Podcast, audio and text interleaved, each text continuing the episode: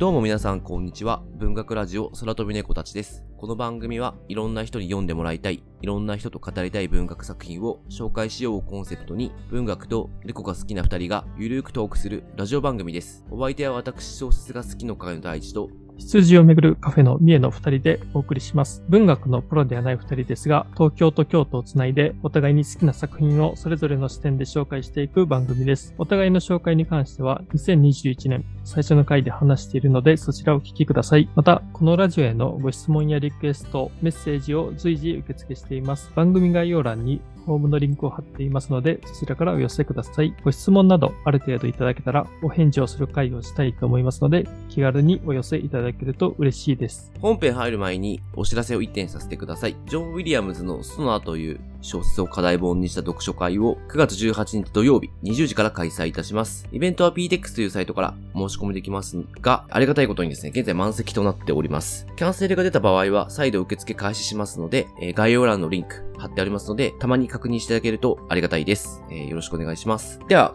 えっ、と、本日なんですけれども、今日はですね、初めてちょっと映画を取り上げたいと思っています。で、前回の予告では、まあ、女のいない男たち、村上春樹の短編集を取り上げるという話をさせていただいたんですけれども、ちょっとですね、私とみえさん、その後、映画を見て、もうちょっと映画に振り切ろうという決めたので、今日はこのドライブ・マイ・カーという映画をちょっとお話ししたいと思ってます。映画を見た人も見てない人も、また原作を読んだ人も読んでない人も、こうなんか楽しめる回にしたいなと思っているので、ちょっと今日は二人で頑張ろうと思っているので、よろしくお願いします。そんなにネタバレもしないうんので、最後まで聞いてもらえたらなと思います。では今回紹介するのは映画ドライブ・マイ・カーになります。浜口竜介監督で、この8月20日に公開された映画になります。またその原作は、女のいない男たち、村上春樹さんの短編集に収録されているドライブ・マイ・カー。この短編集は、文集文庫から出ていまして、元々の単行本は2014年に出版されたものになります。この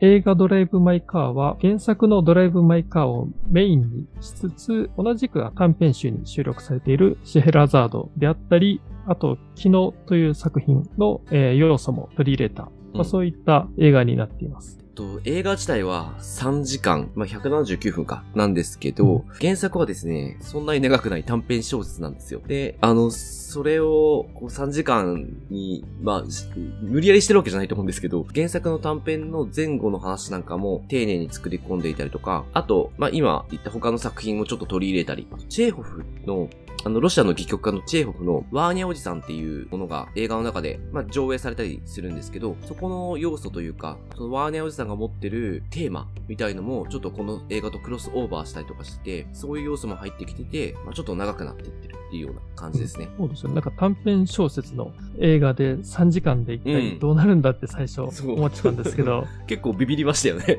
そうそうそう、3時間ちょっと長いんじゃないかと思ってたんですけど、まあまあでもね、結果的に全然そんなことなく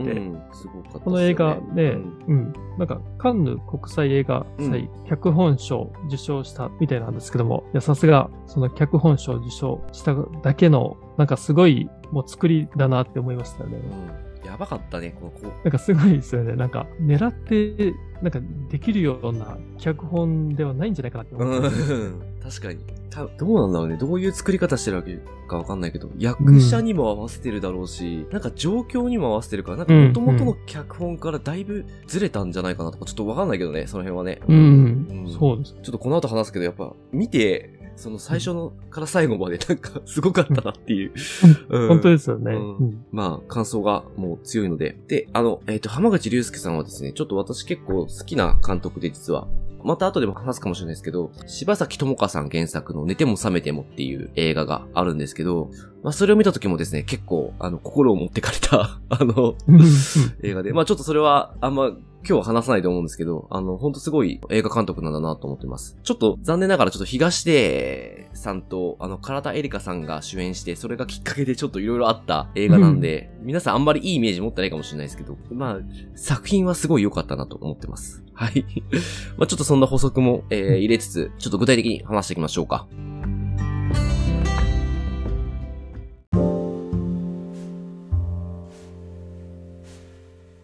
じゃあ、ちょっと映画の話の前にですね、原作のあらすじを簡単にちょっと私の方から伝えたいと思います。と、この原作、まあ、タイトル一緒のドライブ・マイ・カーなんですけれども、これは主人公の俳優である家福という男がいます。で、家福っていうのは、えっと、ちょっと字が家に幸福の福と書いて、家福と読みます。彼はですね、視力に問題があることが分かって、運転ができなくなるところから始まります。彼の代わりに運転するようになったのが、美咲という若い女。家福はですね、最初その女性の運転に対して懐疑的でした。まあ、そもそも家福は女性が運転がなんていうか、自分のこのなんか、あの、満足するポイントに達しないと思っているタイプの男で、女性が運転する車に乗るのは、みたいな空気を最初出すんですけど、実際ちょっとテストしてみてくれっていう形になって、えー、テストで乗ってみると、この美咲というのがですね、ものすごいドライブテクニックを持っていて、まあ、家福は結果的に運転を任せることにします。で、家福には亡くなった妻がいます。えー、子宮癌で亡くなり、妻も、まあ、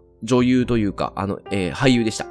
で、周りから見ても、あの、素晴らしいカップルだと思われていたんですけれども、なぜか妻は浮気をしていました。で、家福は実際に証拠を掴んだわけではないんですけれども、考えよく気づいていたという状況です。で、下腹にが分かってるだけで、妻の浮気相手は4人いました。同時期じゃないんですけど、4人いました。なぜお互い深く愛し合っているのに、妻が他の男に抱かれるのか、彼には全く分かりませんでした。そして、病に苦しみ始めた妻に、まあ、子宮癌で苦しみ始めた妻に、その理由を問うことはできず、彼には理解できないまま、妻は死んでしまい、その答えを得るということができないという状況でありました。そのことを、まあ、運転の最中、美咲に告白します。美咲との会話を通して、あの、家福はですね、少し苦しんでいた自分の立ち位置が変わり、まあ、小説は幕を閉じるという。形になってますね。で、一方映画なんですけれども、原作とはどういったところが違うかなってところをちょっとお話ししたいと思います。つまりですね、多分原作だと名前はなかったんですけど、音という名前が与えられてますね。で、と、主人公の家福と、その妻の音の過去。あの、えっと、原作だともう亡くなった段階で始まるんですけど、まあ、えっと、亡くなる前、一緒に暮らしてる時から話が始まって、結構そのあたりの過去、あの、ディティールを詰めてきてますね。あの、小説ではですね、その二人の部分結構削ぎ落とされてるなと思ったんですけれども、もそこを押し付けがましくなく作り上げている印象があります。で、舞台設定もですね、原作は東京なんですけれども、広島になってます。あ、えっと、カフカ住んでるのは東京なんですけど、美咲が運転する場所は広島になってますね。で、結構ここがですね、なんか海とかが結構良くて、なんか自分は広島に設定変えてすごい変わったなと思って、良かったなと思ってます。なんか、その家福がですね、その自分が住んでるエリアから離れて、広島っていうところで寝泊まりするのも、その運命の宿を取ってるんですけど、でもいいなと思いました。なんか、広島っていうところ結構良かったですよね。うん、この舞台が途中から変わって。そうですね。うん。で、あと、原作の違いで、岬の故郷である、なんか北海道の田舎の村にも、なんか行くシーンが映画ではありますけど、その辺とかはね、こう、原作だとそういう名前だけ出てきたところに実際に行っていたりするっていう違いとかもあったりしますよね。うんそうですね。うん。あそこ、まあちょっと後で話すかもしれないですけど、いいですよね。あとあれですね。このちょっと車の色が原作だと黄色なんですけど、映画だと赤になってて、なんか、うん、うん、うん。赤の方が広島に合うなって思って 勝手な、勝手な印象だけど 黄色い車が広島で走ってると結構目立ちそうな。まあ赤も目立つんだろうけど。うん、ああ、はい。ちょっと確かに、そうですよね。確か原作だとの、家福って、ちょっと髪が薄くなってきてるっていうのが、あ、そうだっけ？書いてあったと思うんですけど、映画はね、もう全然そんなことないですもんね。石島ひとしさん、髪しっかりやるんで。じゃあ、ちょっと映画の方のあらすじをちょっと話し、前半部分ですけど、ちょっと伝えたいと思います。まあ、あんまネタバレしないように話そうと思ってます。主人公の、まあ、西島ひとし演じるカフカはですね、舞台演出家でございます。これがちょっと原作だと俳優だけなんですけど、舞台演出家として出てきます。で、えっと、妻の、妻を演じる霧島レイカ。まあ、これ今回あの、音という名前が与えられてますけど、まあ、彼女も元俳優で、で、今は脚本家という立場になってます。この夫婦はですね、セックスをした後にですね、妻が夫に対して、まあ、音がですね、家福に対して、脚本の素案であるような物語を急に話し出すんですよ。翌日目覚めると、あの、音の記憶は曖昧になっていて、夫から改めてちょっとそのことを聞いてメモして、それを脚本に仕上げるっていう方法をとってるみたいですね。なんかちょっとこの辺が不思議な設定なんですけど、まあでもそういう情景を最初ちょっとこう見せてくれるので、なんか急に物語すごくから始まるんですけど、割となんか不思議な空気で始まるから、なんか入りやすかったなと思ってます。うん。このあたりのなんか設定って、チェヘラザードの短編のなんか設定と同じで、セックスした後に奥さんの方が奇妙、まあ女性の方が奇妙な話をして、結構ね、その、そっちの話がなんか面白いんですけども、なんかそれがキーになっていくような展開っていうのが、なんかその辺の要素も入っているっていうところですよね。うん。ここは結構ね、あの、ドライブ・マイ・カーだけじゃない、本当要素ですよね。でこれをうまくくっつけたのが本当すごいなと思いますね。うん。でそれであの、映画の話を少し進めると、ある日、その、えー、芝居を終えて、あの、楽屋に戻ってきた、あの、家福のもとに、奥さんの音がやってきて、で、彼女が書い、脚本を書いたドラマに出ているという高月という若い俳優を紹介します。で、この高月という役を演じているのが岡田正樹ですね。で、あの、高月はこの家福のことをすごい尊敬しているというか、まあ、芝居に感激しましたというふうに言うわけです。で、そうして、まあ、この映画でも重要人物の一人である高月というのがこれ出てくる。家福と音という夫婦はあの、まあ、映画見てるとすごく仲のいい、あの、夫婦と思えていたんですけど、途中で奥さんが浮気しているっていうことを、えー、家福は知ってしまいます。まあ、ただ、それを知っても、あの、そのことに関して、あの、奥さんに問い詰めるようなことはせずに、そこには触れずに、まあ、過ごしていたと。いうんですけども、まあ、ただ、ある朝なんですけど、まあ、家福に対して奥さんの夫が、あの、今夜話したいことがあるというのを言ってきて、で、何かちょっとその思い詰めたような、あの、言い方だったのかもしれないんですけども、ちょっと家福は、あの、用事があるから家を出るって言って出かけて、で、まあ夜に家福は家に戻ってくるんですけど、ただその時には、その奥さんが家の中で倒れていて、まあすでに亡くなっているというのがわかります。うんちょっとね、その病気で、あの、くも膜下出血、えっ、ー、と、言われてるんですけども、まあ、ただ、まあ、その奥さんが話したかったことって一体何だろうとわからないまま、ちょっと奥さんがこの世を去ってしまったと。うん、そういう状況になります。で、この後ですね、時間が2年流れます。で、家福はですね、広島で行われている国際演劇祭というのに招待されていて、まあ、そこでチェーホフのワーニャおじさんという演劇をやることになっています。で、この演劇祭の規定でですね、えっ、ー、と、滞在中は車を運転できない。あの、前ちょっとその、関係者が、演劇祭の関係者が、えー、事故を起こしてしまい大変なことになったっていう話が出てきて、で、え、ー、それからこの演劇祭では、その、まあ、家福ような立場の方には、あの、専用のドライバーを用意するという話が出てきます。で、えー、家福はですね、まあ結構これ重要なポイントなんですけど、自分の車の中で、あの、セリフの練習とか、あの、戯曲のセリフを流して、に染み込ませたりとかしてるんですね。で、そういうことが結構重要なので、自分で運転したいっていう結構主張するんですけど、まあ結果的にですね、あの、この辺ちょっと、あの、結構俺見てて思ったのは、あの、向こうのなんか女性のなんか主催側の、ま、マネージャーなのかわかんないけど、人がやたら頑固でダメですみたいな感じで お、なんかすげえ強えなと 思ったんですけど、まあ結局この用意されたドライバーが現れますね。で、それが、えっと、三浦東子を演じる美咲でございます。で、女性ドライバーの美咲が現れます。で、ここでようやく原作だとほぼ2、3ページぐらいに出てくる美咲が出てきて、あ、美咲出てきたって思ったんですけど、ようやく美咲が出てきますね。で、美咲の車にまずテストで、あの、原作と同じように乗るんですけれども、まあ、家福はですね、女性の運転は基本的にダメだと思ってたのはあったっぽいんですけど、乗ってみるとですね、まあめちゃくちゃいいと。なんで、家福も納得して運転を任せることにします。で、えっと、オーディションが始まりますね。そのワーニャおじさん。で、そのオーディション応募者の中に、えっと、先ほど、あの2年前、えっと、音が連れてきた俳優の高月がいます。で、オーディションの結果、家福はですね、このワーネ役を高月に決めます。で、本来、いつもその主役みたいのは、家福が自らやることが多かったみたいなんですけど、今回はですね、えっと、高月に任せるという形をとります。まあ、そのことについて高月はかなり驚きますね。高月なんですけども、かなり売れた俳優になりつつあったんですが、えっ、と、未成年の女性と関係したということをですね、週刊誌に、ま、報じられてしまい、まあ、事務所も辞め、えー、今結構追い詰められている状況のですね。で、高月はまあ自分を変えてくる何かを求めて、この家福の元に来ました。で、それは亡くなった音、まあ家福の妻の音が引き合わせてくれていたと考えています。彼らは、えー、と上映に向けて稽古をしてき、まあ稽古するシーンが結構この後続くというところが、まあ映画ですね。まあちょっと話自体は、映画の話自体はこの辺りちょっとやめておいても、え実際には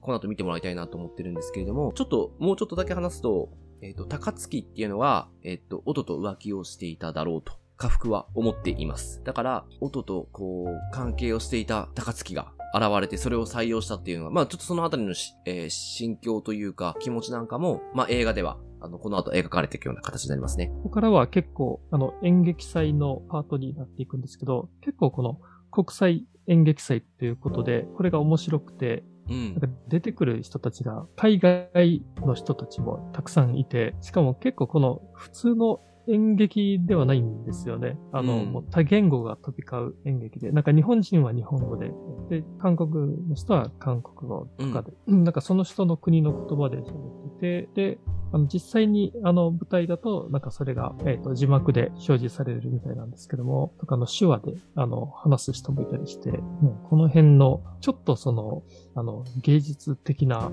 え演劇をやってるっていうところとかもすごい、映画の中の面白かったところです。そうですよね。これあの、一番最初に、その高槻が見に来る劇は、うんえっ、と、サミュエル・ベケットの五島を待ちながらを、えっ、と、家福は上映してるんですけど、それが結構ちゃんと最初描かれるというか見せてくれてて、普通に見たくなりましたね。あの劇。私は。そうですよね。うん。超面白そうと思って。そうそう。なんかこの家福がやろうとしているうん。劇がなん、なんかすごい気になるというか、うん面白そうと思わせてくれますよね。実際かなりすごい演劇だなって思います。多分。ううん。この後も話すんですけど、制作過程を結構見せてくれてて、なんていうんですかね。私一応ちょっと演劇かじった時期があるんで、あの、その感じからもう言わせてもらうと、めちゃくちゃすごいですね。すごいと思います。なんか、すごいっていうか、独特な演劇の作り方をしているけれども、でもそれじゃないとたどり着けない、あの、なんだろう、境地があるっていうのがなんかもう、分かってて。で、なんか、いや、言い方ないですよ。だから映画の中にある、なんかその、演劇の作り方みたいな、なんかシンプルなものじゃないくて、まあ、実際多分、この浜口さんってのはこういう風に作ってんのかな？もしかして。多分なんかその制作過程ってのが、すごいいいですね。その演劇のね。なるほどまあちょっとこれ見、見、見ないと伝わんないかなと思うんですけど。あそうですねんちなみになんか、この制作過程のなんか独特なところってどういうところだったんですか？あの、本読みにめちゃめちゃ時間かかるじゃないですか。で、あ、そうでしたね。あ,、うんあれ、普通だと立ち稽古始めるだろうみたいな。まあ、あの、劇中でもみんな言ってますけど、立ち稽古いつ始まるんだろうみたいな。自分だけじゃなくて、なんか全員のセリフが染み込むまで本をみんなで、あの、棒読み、しかも棒読みでさせ続けるっていう。あ、確かに感情入れるなって言ってましたもん。そのテキスト、まあ、テキストをすごく大切にしてるんですよね、この家福は。うんあれはすごい、なんか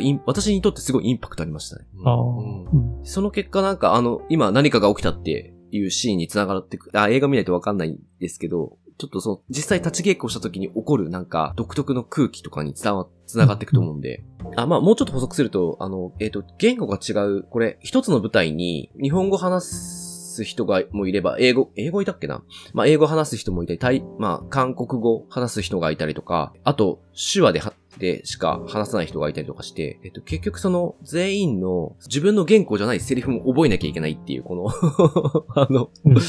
あの状況で、まあ、それが結構、まあ、とそ、その時点で特殊なんですけど、だから全員のセリフが自分に染み込んでないと演技ができないっていう状況を強制的に作り上げてるみたいな感じですね。でそこで起こる、なんていうか、化学反応みたいなのがすごいみたいな感じです。うん。うん。結構鳥肌立つけどな、多分。実際見たらこれ。あうん。あでも映画の中でも、まあ、最後の方に実際に上映しているシーンとか出てくるんですけど、うん。僕は結構なんかね、なんかグッとくるものありましたね。うんやっぱり。あのラス、まあちょっとラストで話したいんですけど、あ、いいっすよね、やっぱね。うん。そうです。じゃあ、ちょっと、そんな感じで、ちょっと今もうすでに熱くなってきちゃってるんですけど、まあちょっと映画と原作の違いについて、まあ話しつつ、いろいろ話していきたいなと思いますね。うんで、まず、初めに話したいのは役者ですね。役者についてまず話したいんですけど、映画、役者が本当すごかったなって思います。で特に主役の西島秀俊さんが本当すごくて、で、私はもう見てて、もういい意味でこう村上春樹作品の主人公っぽくないなと思ってて。うん。うん。でまあ、村上春樹作品に出てくる主人公って、なんか、どっか現実味がなくて、ちょっとファンタジーなイメージが私すごく強いんですよ。で、まあ映像化してるから当たり前なのかもしれないですけど、西島秀俊さんが演じるこの家福はですね、まあすごく地に足がついてる感じがして、まあある意味ちょっとここが一番私感動したかなと思ってます。あの、うん。ドライブ・マイ・カーを原作最初読んだ時に、まあ今回再読した時もそうだったんですけど、深く愛してる妻が、本当にすごく強く愛してる妻が、4人の男と連続して浮気をしてるっていう状況を知りながら、何もできないとか何もしないって結構なかなかないなと思ってて、ちょっと現実味がないなと思ってたんですけど、これをですね、あの、そういう状況に置かれたっていうことを西島さんがやるとですね、なんか全然違和感なくて、すごい、こう、入ってきて、あ、すごいなと思いました。で、まあ、なんか、村上春樹の作品の凄さって、なんか現実味がない設定なんだけど、そこに描かれてる、あの、なんていうんですかね、人間としての心理みたいのがなんかあって、それがこう、くさくさくる感じだとは思ってたんですけど、まあ、映像化すると、あ、こうなるのかと思って、ちょっとなんか、変な感動をしました。うん、でもわかりますね。うん、なんか西島さんの主役って、ちょっと原作よりも、なんかね、力強さを感じたっていうか、ちょっとマッチョな要素は、あの、あったんじゃないかなと思っていて、まあ、そのおかげで3時間のドラマに耐えられるだけの何か主役が晴れるというか、うん、その主人公感っていうのは、僕は原作よりもやっぱり映画の西島さんの方がはるかに、あの、持ってるなとは思いましたね。うん、そうですね。深みのある人物でしたよね、本当うん、うん、そうですね。まあ、それで映画が、まあ、面白くできたんじゃないかなって思いますし。うんうんうん、で、あの、まあ、なんだろう、相手役ってわけじゃないけど、やっぱ今回の第二の主人公である、えっ、ー、と、美咲ですね。美咲役の三浦透子も、なんか、こっちは逆に原作のイメージにかなり近くて、で、えっ、と、淡々としてるけど、やっぱ自分が持ってる痛みとか、その過去の辛さみたいのを表現してくれていて、なんかここはほんとすごくううまいなと思いましたね。なんか原作のイメージにめっちゃ近いと思いました。うん。ここはなんかすごい配役でしたよね。で、あと、岡田正樹ですね。てか、そもそも最近あれ私、岡田正樹大好きなんですけど。ちょっと前にあの、剣竜のあの、アークでも、あの、岡田正樹出てきたし、最近だと、あの、大豆田とわ子と三人の元夫っていうドラマが結構好きなんですけど、そこでも出てて、すごいいい演技をしてて、個人的に岡田正樹は今、気の内のところのないイケメンだと思ってるし、なんていうか、うん、で、演技もめっちゃうまいんで、すごいなって思ってたんですけど、で、今回、岡田正樹もだいぶ、かなりえー、すごいなと思いましたね。で、個人的な感覚ですけど、なんか一番村上春樹っぽさっていうのを持ってきてくれたのは岡田正樹かなとちょっと思いました。うん。で、これ原作の高月っていうのは、もう年齢が下腹ぐらいなんで、下腹よりもちょっと年下かなぐらいなんで、40代半ばか後半ぐらいの設定だと思ったんですけど、ちょっとうろ覚えなんですけど、なんですけど、まあ、原作とちょっと年齢の設定が違うんですけれども、で、原作ではちょっとあまり中身のないような描かれ方をしてて、で、まあ実際にこの映画画でも、まああんまり中身がないのかなって思わせる部分もあったりするんですけど、でも、その、この高槻、まあ、岡田正樹演じる高槻の空っぽさゆえに出てくる深い闇のようなものがあって、それはあの、見事に表現されてるなと思っていて。まあ、原作にはこの部分なかったんですけど、まあ、原作でも結構唐突に感じたし、映画でも唐突に感じたんですけど、後半かなり鳥肌が立つようなシーンが一個あって、そこはうまく、もう、なんていうか、あ、これ多分、岡田正樹にしかもしかしたらできなかったんじゃないかなとか思わせるような、あの、シーンがあって、ちょっと鳥肌が立ちましたね、あ そこは。うん。ぼやかさざるを得ないからあれなんだけど。うん。うんすごいと思いました。うん。うん。でも確かにあの、原作より、本当正体がわからないっていうか、そこが見えない感じがして、うん、なんかそこがキャラの、やっぱりね、大地さん言ってた、なんか深い闇のようなものが。うん、村上春樹っぽさね、ちょっと。そうですよね、うん。なんかそこが実はあるんじゃないかって思わせるような。うん、で個人的にちょっと気になったというか、映画の中でも、下腹が、高槻があの、下腹に演技の相談をすることがあるんですけど、うんうんまあ、そこで下腹が、まあ、テキストが答えてくれるっていうのを言っているシーンがあって、まあ、そこであの、もともとそのテキストの読み込みっていうのをすごい大事にしてる家福で、なんかその答えはテキストが、あの、答えてくれるからというようなね、ことを言って、で、それをでも高槻はどう受け止めたのかなと。で、実際、高槻がワーニャおじさんの、ね、稽古をして通していく中で何かテキストから答えらしきものっていうのを得ることができたんだろうかとか、なんかそういうのはちょっと気になったりしますね。あ、でも、私は見てて確実に高槻は変わったんだろうなと思いましたね。うん。うん、まあ、最初ちょっと、なんだろう、理解できないみたいな空気すごいあったんですけど、後半は本当に、あの、自分の中で変わっていったんじゃないかなって思うような、そうですね。こともあって。なんか、そうですね。なんかこれ以上話してるとネタバレしそうになるんで、これ以上はちょっと映画を見てほしいですいや、そう、ちょっと個人的に岡田将生きだからかもあるかもしれないですけど、結構プッシュしちゃうんですよね、高槻。いや、まあ、確かにね、この映画の中ですごい、いや、僕もね、すごい、あの、存在感良かったなって思ってたんで。いや、演技うまいっすよ、岡田将生も。すごい。やっぱね、すごいっすよね、なんか。あ、あと、個人的にあの映画の中で好きだったのは、なんか演劇祭スタッフであの、ユンス役という、あ、うあのん。、韓国の人になるんですけど、あの、うんジン・デヨンさんという人が、あの、まあ、男性ですね、結構長髪で、うんあの、眉毛が太い、あの、人なんですが、その人の存在感もすごい良かったなと思いますね。うんあの、なんだろう、もう演技してるっていうよりかは、なんか映画の中に本人がそのまま出てきたんじゃないかなってうん。思わせるくらいのなんか自然体みたいなものを感じて、そうですね。わかります。なんか、すごい穏やかな空気が、あの、ううんうんん、このユンさんが出てくると流れるから、映画はなんか不穏な時もあるんですけど、うん。それをなんかか安心感でちょっと包んでくれるようなうん。ポジションだなとかちょっと思ったりもして。うんうんしかもめめっちゃ優秀なんですけど、うんうんうんうん。ね。なんかもう何カ国語も喋れて、うん。で、家福との、なんか契約のやりとりかな？なんか最初の運転手、あの、嫌だって言ってきたけど、でもそれをうまいこと、ちゃんと運転手に運運転してもらうっていうところまで持っていくところとか、うん。うんいいっすよね。うん。うん。なんか、うん。あの、あの時の穏やかな笑顔が私、あの、あの、美咲、このドライバー優秀でしょっていうような、あの、穏やかな笑顔が結構印象に残ってますね。ああ、はい。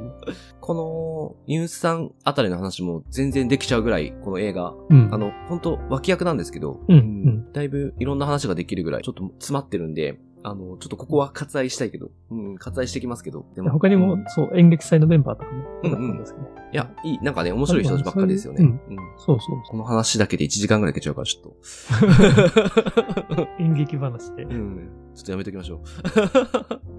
で、ちょっと、そうですね。ちょっと演劇の話が出てきてるんで、まあ、あのたびたびちょっと出てきてますけど、えっ、と、この家福っていうのが、まあ、映画だと舞台俳優だけではなくて演出家として成功している形になってますね。で、さっきも話したけど、いくつもの言語を同じ舞台の中に展開させるっていうスタイルが多分評価されてるんだろうと思います。で、なぜ今回このワーニャおじさんっていうのを主役、自分ではなく岡田将生演じる高槻に任せたかっていう部分も、彼の家福の中の葛藤というものが描かれていて、結構迫ってくることになってます。で、私結構、もう、印象に残ってるのが、チェーホフは恐ろしいっていう話を、まあ、彼のテキストを口にすると自分自身が引きずり出されるっていうセリフがあるんですけど、なんか、すごいんだろうなと思って。で、ちょっとチェーホフマジで読みてえなと思って、今ちょっと、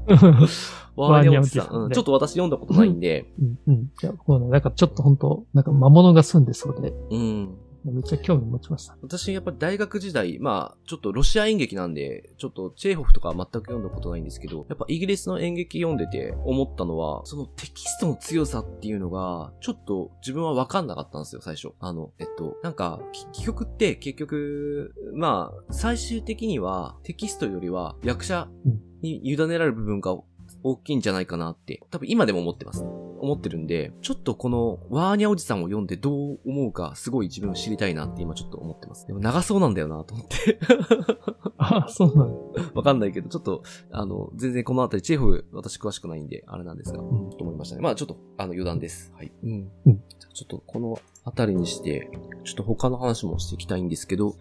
えーと、そうだな、ちょっと岬の話をしましょうか。ちょっと、うん、うん。原作と映画では結構、美咲に対するボリュームがだいぶ違うんで、ちょっとその話もしたいんですけど。で、えっ、と、美咲との関係が、こう、徐々に信頼関係のようなものになっていくっていうのは、まあ、これは小説と映画でもあまり変わりがないかなと思います。で、うんポイントとしては、まあ、多分、ドライブテクニックもすごかったっていうのもあると思うんですけど、私が個人的に考えてるのは、この美咲っていうのが、この家福の車、結構こう、いい車乗ってるんですけど、この車をかなり、まあ、家福もずっと大切にして、大事に大事に乗ってきた、だと思うんですよ。あの、一回も故障したことがないらしいんで。で、美咲もそれ乗ってすぐ多分分かったんでしょうね。この車はすごく大切にされてきてるっていうの。で、その気持ちを多分尊重したから、家福は、美咲にちょっと心を開いていったんじゃないかなと思っています。うん。で、でえっ、と、映画はですね、美咲側のストーリーもかなり、原作で多少いろいろ出てくるところをちょっとフックにして膨らませるんだと思うんですけど、えっ、と、この結結構ですね、重いものを抱えています。家福と美咲が抱えているものは、どこかちょっと通じ合ってるところがあり、まあ、あんまりネタバレになっちゃうんで言えないんですけど、この後半、二人がですね、あの、なんていうか、再生に、あの、向かっていくんですけど、そこでですね、自分はなんとなくこう、あの、お互いが導き合うような形をとってるなと思っていて、その流れにもですね、だいぶ感動しましたね。うん、うん、うん。そうですね。まあ、家福と美咲って本当に親と子の、まあ、ぐらいの年齢は離れてるんですけど、なんかね、通じ合うものが、うんうん。ね、ところどころであって、そう、本当最後にね感動しましたね。うん。なんか、最後はあの、あんまりネタバレで話せないんですけど、あの、女のいない男たちの原作にあの、キノというあの短編があるんですけど、うんうんうん。まあ、結構そことあの、重なるところはあるん、あるんですけど、ただ映画の方では、やっぱりなんというか、家福がワーニャおじさんを、えっ、と、まあ、演じているシーンを見たりとか、なんかね、そういうところを見たりして、結構この家福って本当に強い男なんだなって思ったし、そのうん。本当再生していくっていうところもすごく、なんか、あの、わかりましたし、うん。なんか映画に関しては、あの、本当暗いところというか、ちょっと重いところはあるんですけど、ただ、それを乗り越えようってする、その姿勢というか強さというか、なんかそこはすごい、なんか感動しましたね。で、それはもう、家福もそうだし、美咲も同じく思いましたね。そうなんか今、そう、最後の方触れちゃったか、あれなんですけど、えっ、と、その前にですね、その前にか、ちょっと個人的な、ちょっと細かいポイント、だけど、すごいいいなと思ったポイントがあって、これ原作にもあるんですけど、えっ、と、家福がですね、えっ、と、車の中で、えっ、と、戯曲のセリフが入ったカセットテープを流して、まあ、その舞台の練習をするんですよ。で、それが結構映画ではずっと表現というかずっとカセットテープ流れてるんですけど、車に乗るときよく。で、まあそれは美咲が運転してるときもあの流してもらってて聞いてるんですけど、その声がですね、まあ音の声なんですね。あの、奥さんであった音の声を使っていて、で、これはまあ、桐島玲香さんがこの声を入れてるわけなんですけれども、この声だけでですね、すごい存在感があるんですよね。なんか、うんうんこれはなんかほんとすごいなと思って。もう、その、音というか、まあ、桐島玲香さん演じる音は、もう、最、前半、その亡くなって以降ほ、ほぼ出てこない。まあ、回想でちょっと出てくる時はあったかなと思うんですけど、出てこないんですけど、声だけはずっと出てるんですよ。うん そこ、その声のね、存在感っていうのもね、もうなんかほんとすごくて、なんか、結構、振り返ってみると、なかなか、あの、すごい仕掛けだったなと思いますね。うん。そうですよね。なんか、ナレーションになってましたよね。うん。ナレーション、うん、そうか、うん、そうだね。ちゃんと映画の中で、その必要なうん。そう、なんていうか、材料にちゃんと、この、なっていて、この、声、声であったり、なんかセリフであったりが、なんかね、そういったところでは、やっぱり本当なんかね、そういう意味では本当もう全然、なんか退屈なシーンでは全くないんですよね。うん。映画に、映画というか、その画面に興味を持たせてくれるような仕掛けにすごいなっていて、うん面白かったです。で、あの、なんか、ワーニャおじさんの内容なんで、その内容もちょっと入ってくるし、なんか、うん。あこなんかこういうテーマがあるんだろうな、みたいなのもちょっと分かったりするんで、うんすごい良かったなと思いますね。ううんんちょっとラストあたりの話を、ちょっとこう、しなまあ、したいとは思ってるんですけど、まあ、で、といってもあんまり話せないんですけど、まあ、ちょっと何が、うん、伝えたいかっていうと、まあ、かなりラスト感動しました。うん。で、長い、あの、見る前長いなと思ったんですよ。3時間かと思ったんですけど、うんうんまあ、見てる間この世界にずっと浸ることができたし、結構自分はですね、なんかあんまりテンションを落とすことなくずっと見ることができて、で、結果的にこう訪れるラストが本当良かったんで、すごいいい映画だったなと思ってます。うん僕も本当3時間集中して見ていられたんで、やっぱすごい映画だったなって思いますね。うんやっぱり感動しましたし、本当ですよね。最初の、まあ、前半で、その、まあ、夫婦の話が中心になるんですけど、まあ、その前半パートが終わった後、あの、まだ結構時間が、あと2時間ぐらいあるながら、確かに。で、いや、こっから先映画どうなるのって思ってたんですけど、もうね、見事に期待を裏切られたというか、もうやっぱりどんどん、あの、もう引きつけられていったんで、これは、なんかね、すごい、すごい映画だなと。なんかドライブ・マイ・カー。この時ちなみにあの、原作はまだ、あの、もう昔読んで以来、よあの読んでなかったんで、ちょっとあんまり原作にのこと覚えてなかったんですけども、いやドライブ・マイ・カーすごすぎるって本当思いました。う んまあ、原作も良かったでしょうけど、うん、もちろん。うんそれをうんね、なんかここまでの作品にしたっていう、やっぱ監督さんであったりとか、うんなんかね、でも覚めてもの時に思ったんですけど、原作と結構やっぱいい、なんか変えるポイントがすごく上手くて、なんか、この監督ほんとすごいんだろうな。脚本書くのも上手いんだろうし、撮り方も上手いしね。あの、移動のシーンとかもすごく、うん。あの、ちょっと寝ても覚めてももう結構長距離移動するシーンがあるんですけど、まあこのドライブ・マイ・カーも結構長距離を移動するシーンがと途中出てくるんですけど、そういうところもなんかその情景の見せ方とかすごい良くて、やっぱりすごかったですね。うん。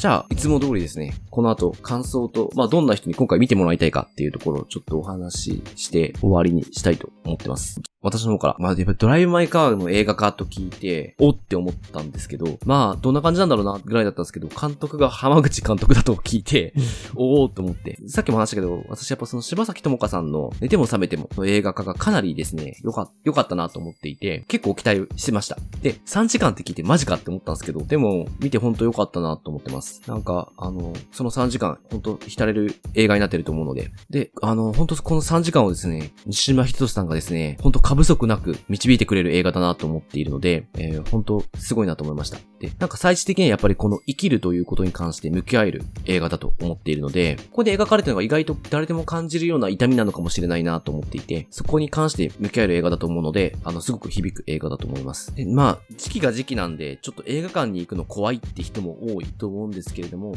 やっぱりですね、3時間集中して見れるのって映画館だと思うので、ぜひともなんかこう映画館で見てほしいなとは思います。なかなか、あの、ちょっとね、今怖いんで、あの、大きい街なんかちょっと避けてですね、あの、映画館に行ってもらえたらなと思います。まあ多分、これ配信するの、えー、9月入ってからになっちゃって、えー、ちょっと公開から経ってると思うんですけど、まだしばらくやってると思うので、あの、ぜひ見ていただけたらなと思います。こんな感じですかね。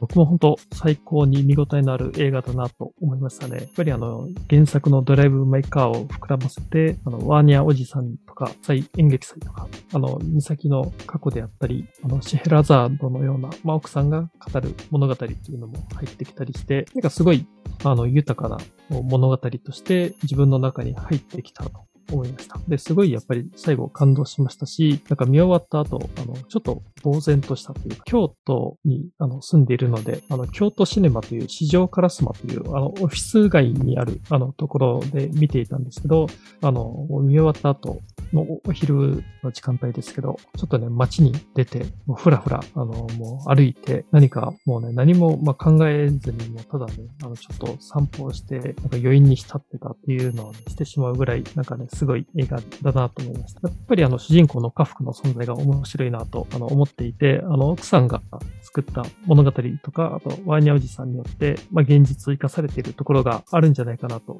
思ってまして、なんかあの家福にとってはその創作の世界ですね、そういうワーニャおじさんとか奥さんの物語、そういう創作の世界が現実の世界を保管してくれているんじゃないかなとも思ったりしました。まあ、それで、ね、現実で起きた結構辛い問題というか、まあそういうのにも向き合えたんじゃないというところですね。で、この映画に関しては、あの、原作読んでいなくても本当に大丈夫だと思います。僕も本当に原作の記憶が全くないまま、あの、映画を見て、それでも入っていけたので、で、やっぱりあの、3時間もあるんで、本当なんか短編小説というよりかは、なんか長編小説の物語を読むくらいの、なんか分量になってるんじゃないかなと。まあ、それくらい、まあ、ちょっとあの、時間長いし、疲れるとは思うんですけど、もう没頭できたら、最高の経験に、えーなる、まあそういう映画かなと思います。確かに原作読んでなくても全然大丈夫ですね。うん。なんか、うん、これはそうですね。まあうんうんこの作品に関しては結構原作読んでいくって人多そうだけど、うん。そうですね。うん。で確かにあの映画を見た後、原作読んだら、それはそれですごいあの面白かったですし、まあ、特にあの、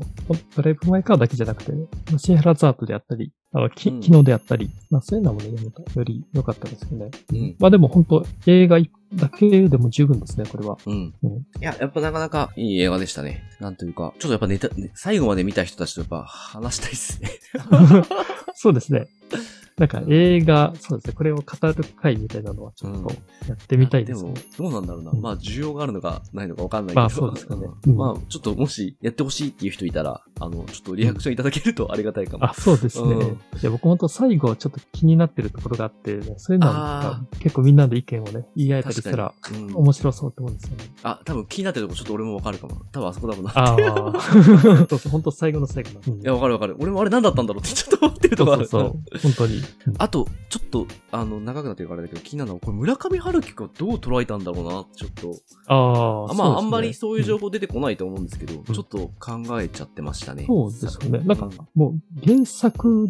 とはちょっと違ってますもんね。うん。なんか映画。私、オフィシャルにコメント出してないよね、きっと。うん。多分うんああ、どうなんだろう。そうなんちょっと調べてないからだねけど、ちょっと村上春樹がね、どう捉えたかとか、ちょっと気になるかな、うん、うん。と思いましたね。まあ映画は、そうですね。なんか映画は映画で、なんか切り離して別の作品って捉えてるのか、うん、どう思ってるのかって、うん、なんかめっちゃ気になってきますね。うん。なんかラジオとかで喋ってくれないかなって、ちょっと